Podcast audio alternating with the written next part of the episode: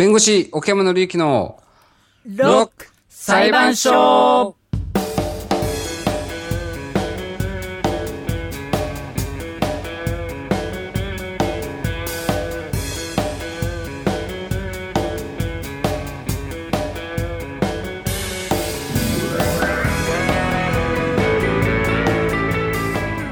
破天荒なロックアーティストたちが日々繰り広げ巻き込まれる珍事惨事の数々。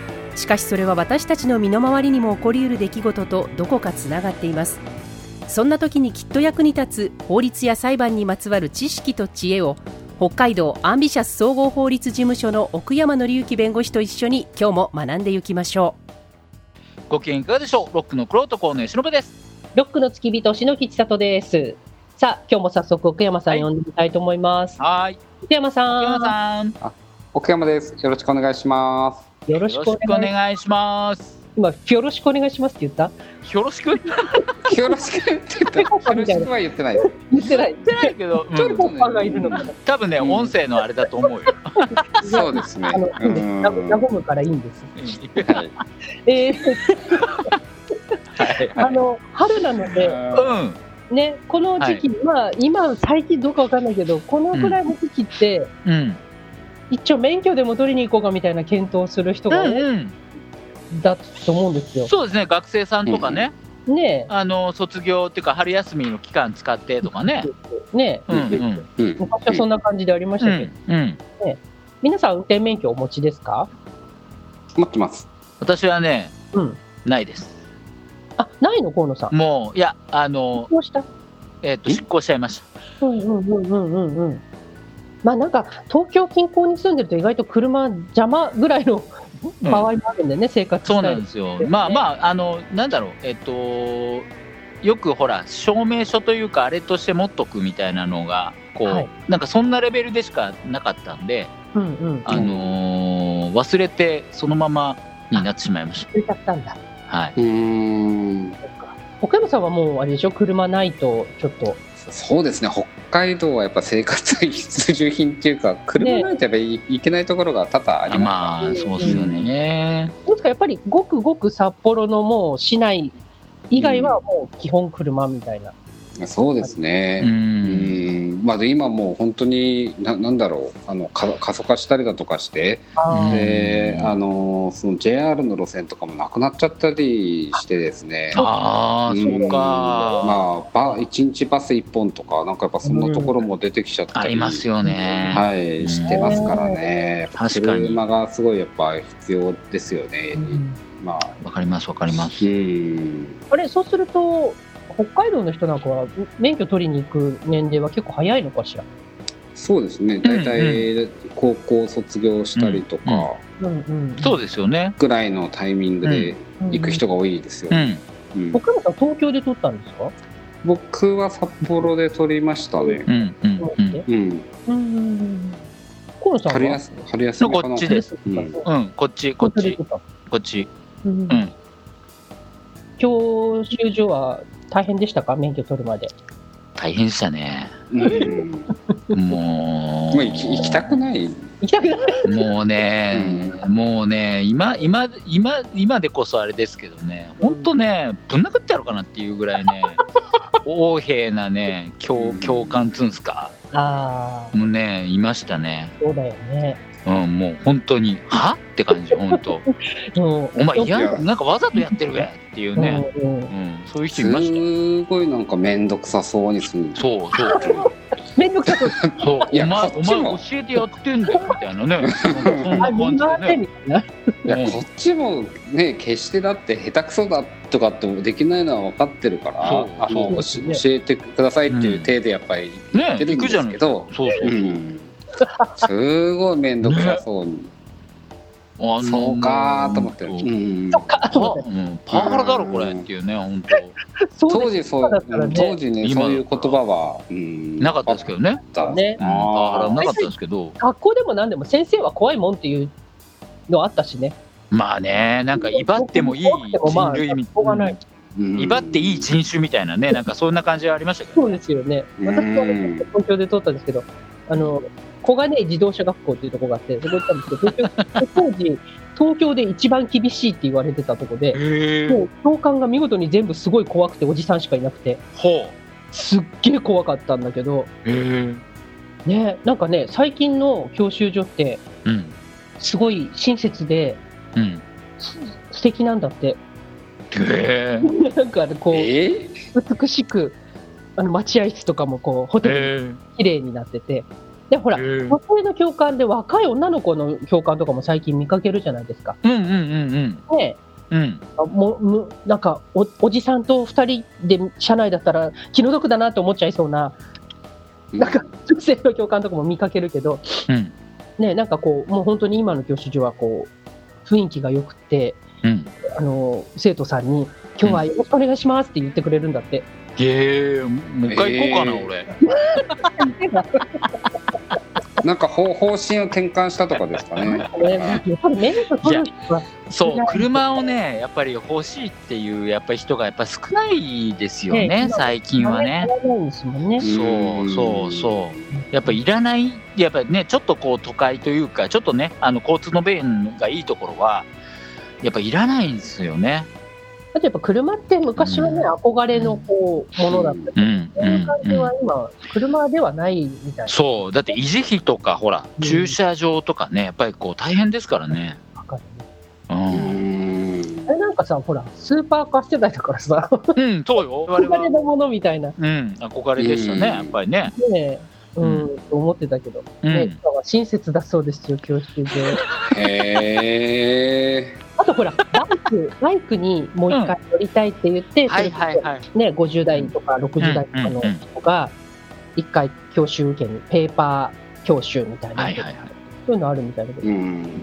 なんかちょっとでもううすうす嘘っぽいっていうかな なんかその今更優しくされてもなっていう気がしますけど んだけひねくれてるの？ど今更なんかあんな怖かったのにみたいな。うん。あんななんか横兵だったくせに。今更そんな手のひら返したようにしたって。なんだか。はい。さ。あ、それではうん。今日も行ってみたいと思います。今日ちょっとね、アーティストがお腹いっぱいな感じなんですけど、そうです。そう、今日奥山さんに弁護していただくのは誰でしょうか？はい、えー今日はですね、イーグルスとホワイトスネークで行ってみたいと思います。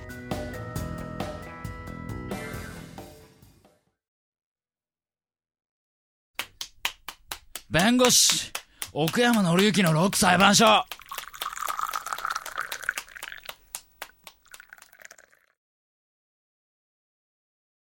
One, two, one, two, three,フォー。さあ、今日奥山さんに弁護していただくのは、はいイーグルスとホワイトスネーク。はい。じゃあ、コードさん、改めて紹介をお願いします。はい、えー、とまずは、えーイーグルスですね。イーグルスは1971年にデビューしたアメリカのロックバンド。えーアメリカ西海岸を拠点とし、えートータルセールスは2億枚を超えるというね、すごいバンドです。えー主な代表曲としては、Take It Easy、ならず者、えー呪われた夜、ホテルカリフォルニアなどですね。で、2016年の1月18日、えー創設メンバーのグレン・フライが亡くなりまして、あとその後ですね、3月の10日に、えーメンバーのドン・ヘンリーが解散を表明。えー2017年にグラン、えーグレン・フライの息子のディーコン・フライと、さらにあのカントリーミュージシャンの、えー、とビンス・ギルがゲストとして加わりまして、なんかね、あのライブ活動としては再開をどうもしているということです。で、えーホワイトスネークですが、えーこちらはイングランド出身のハードロックバンド、元、えーディープパープルのボーカリストである、えーデビッド・カバーデールが中心となったグループです。で幾度となくメンバーチェンジを繰り返しまして、1980年代からは多くのトッププレイヤーが出入りをしまして、数百万枚のアルバムセールスを記録するなど、まあ、世界的な成功を収めました。で、2019年、8年ぶりのオリジナルアルバム「フレッシュブラッドを」はえー発売、えー2020年には、えー全曲リマスターやリミックスなどをですね新たなアレンジがまあ施された音源を収録した「レッド・ホワイトブルース・トリロジー」というねなんか名前を付けられた、へえー新編成のベストアルバム3部作っていうのがね、えー発売されたということでも話題となりました。さあ、そんな2組なんですけれども、えー今回ね、先に言っちゃうと、どちらもあの、なりすましうんに込まれたということなんですね。はい。まずイーグルスの方なんですが、去年の12月です。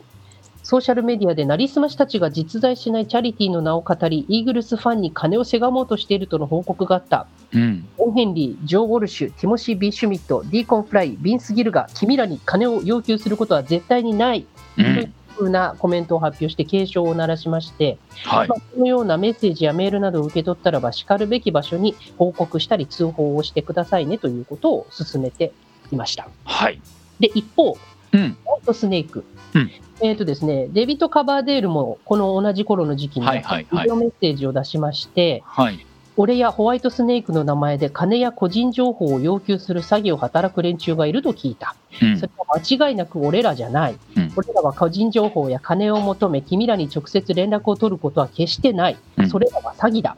うん。ブルーマークがなければそれは認認証されたものではない。うん俺にしろホワイトスネークにしろ、提携もしくは公式のファンクラブはない。うんだから騙されることなく、最高のクリスマスを迎えてほしいというふうに去年の年末ね、強くはい言っていたはい。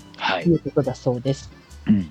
あのまあ、このちなみにブルーマークっていうのは、うんあの公式アカウントについてるブルーの認証バッジ、なんか青いそうですね青いこういうね、あの、こういうね、チェックボックスみたいなやつっていうかね、うん、そうそうそう、とかいう、あの、丸いね、あの、バッジがあるんですよ。で、それがついてると公式です。はい。うんということなんですよね。ただ、あの、ちょっとね、なりすましも最近高度化していて、それをね、ちょっと真似してるところも出てきてるので、まあ、そこはちょっとね、あの、絶対かというと、ちょっと気をつけた方がいいです。なるほど。はい。まあなりすましですよね。うん。これでも、なんか、あの、有名人はもちろんなんですけど、はい。普通の人、有名人じゃない人でも結構最近見かけますよね。そう、最近ね、み多くなりましたね。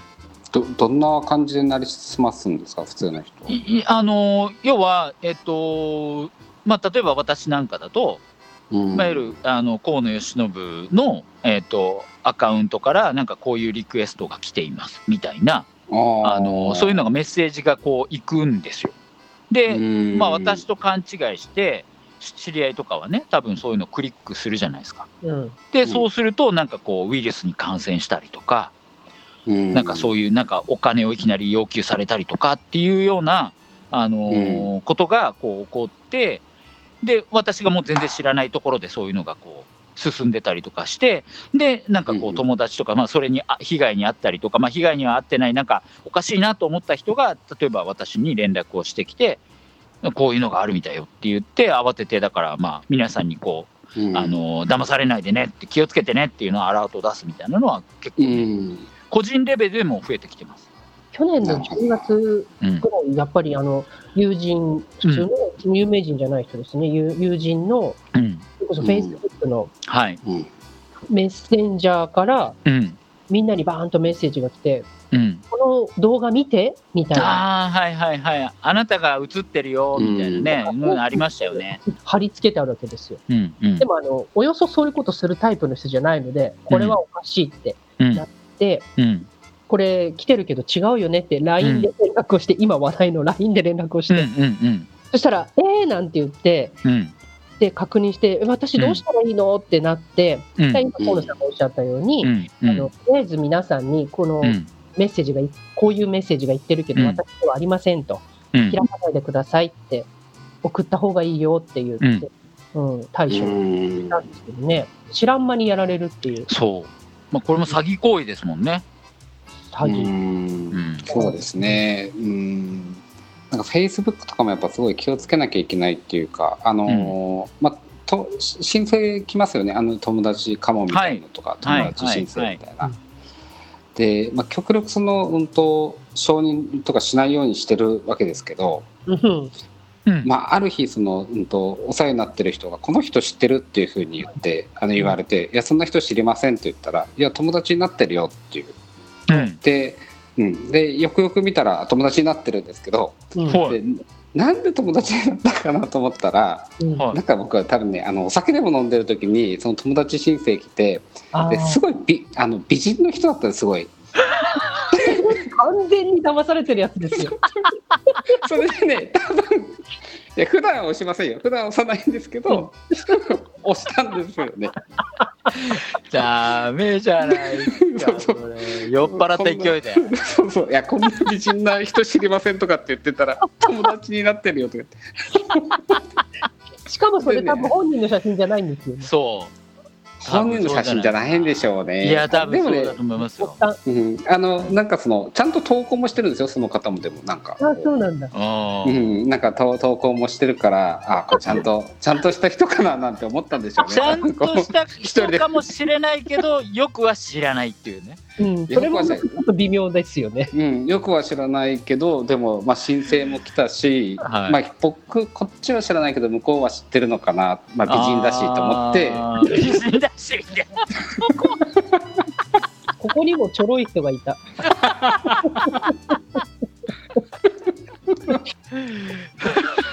ねでもやっ注意注意しないとダメです。うんぱ本当、うんまず酔ってる時はそういうものをいじらない。気をつけた方がいい。そうですね。ううんん、そうそう。あの警お酒酔ってる時はね、うん、やめた方がいいです。あの警戒心が薄れてる時はね。そうね。うんあーでもそうんまあそうねなんかこうそういう時にちょっとこうピッピッピッピッってなんかこう見て。いやねでもそのはははです。ね終了すー、ればうんいいですけどね、そこからほらね、どんなことがある本かわかんないから。ね、乗っ取られたりとかしたら本当危ないですからね。うん。危ないですよね。だから、そういう可能性もあったっていうことですよね。あるある、そうそうそうそう。そなんだろう、こう、なりすましみたいのに騙されて、まあなんか金品を奪われるん。わかんないけど、うん。うん。後からそれをこう、後で追っかけて遡ってって、なんか追求するとか、そういうことができるんだろうか。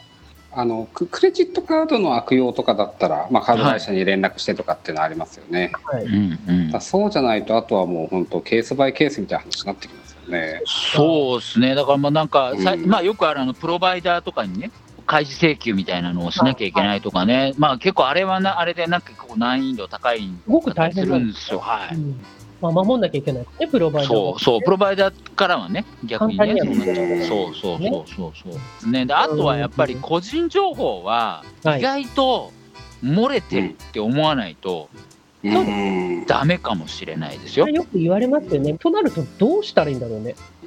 まあ、まずはそのアカウントを変えるとかね、あとーパスワードを変えるっていうのは、まあ、基本的なやりか、あのまずやんなきゃいけないことだとは思いますけど、うん。うん、ただ、どうしてもやっぱり書き込みとかそういうのやっちゃうと、まあ、そういうところからもう辿っていけちゃうので、今はね。だからもう、なんだろう、個人情報出さないっていうふうに思うんだったら、もう SNS あんまりちょっとおすすめしません。あのそうね。うん、やめていただいた方がいいと思います。パスワードをまめに変えるは、もう基本としてやんなきゃ基本です、基本です。あとあの、同じパスワードを使い回さない。うん。ほあのややや使い回してる。それはアウト。書かなきゃいいじゃないって。うん、すごい分かってるんですよ。これ絶対ダメなやつと思いながらやってる。でもね、そこはしょうがない。うんそうね、覚えられないもん、みんな。な。そうだってパスワードなんて思いつかないですもんそんな。忘れちゃうしね、変えたらね。そうそう最近あの厳しくなってねパスワード変えてくださいって言うとねあの何日前にこれ使ったパスワードだからダメっていうね拒否されるんですよ。そうなんですよ。でしょうがないからってね新たにパスワードするとそれね覚えられないパスワードだったり。ちょっとアレンジしたことによって何だったっけってなっちゃそううそうでしょ？そう忘れちゃうんですよ。厳しい時代だ。よくある。難しいな。ねね。あの、まめに変える、パスワード変えるっていうのは、ペースとしてどのぐらいで変えたらいい,、んでしょうね？えっとね本当はね2週間とか。そんなに？うん3週間とか。結構頻繁頻繁ですね。って言われますけど。いやでも無理無理無理。なんでまあ1年とか半年とか、1年の間には変えた方がいいってうこと？で、んうん、ぐらいかな。変えたくない。いや、っていうかね、逆にね、言ってきます。アプリ側とか、ああのウェブ側がそろそろ変えなさいって言って。うんうん、ね、まあでもちょっと管理をちゃんと改めてそうですね。ねいけないし、うんやっぱりあとは好きなアーティストから何かを要求するようなものが来ても、うん。一旦立ち止まって考えましょうとそう、信じちゃいけないよと。いう的なところをね、そちょっと。覚えておきましょう。うん。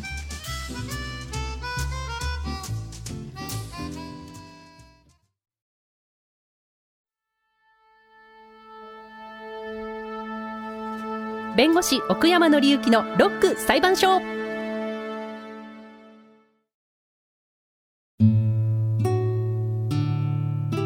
さあロック裁判所では皆さんからメッセージを募集しております。はい。メールの方はロック奥山アットマーク j-clamp.com はい。えーまたはお聞きの放送局宛てに送っていただいても結構ですし、インターネット経由でも、えーうんそれこそ SNS などを通じてもメッセージが届きますので、そうですね。お願いいたします。よろしくお願いします。お待ちしてます。お待ちしております。はいパスワードは書かないでください。それはダメダメ。ダメダメダメめっちゃダメ。絶対ダメ。うん。さあ来週ですけど、はいはい来週は誰でしょうか？えー、来週はですね、アルカトラスで行ってみたいと思います。ヘビメタ。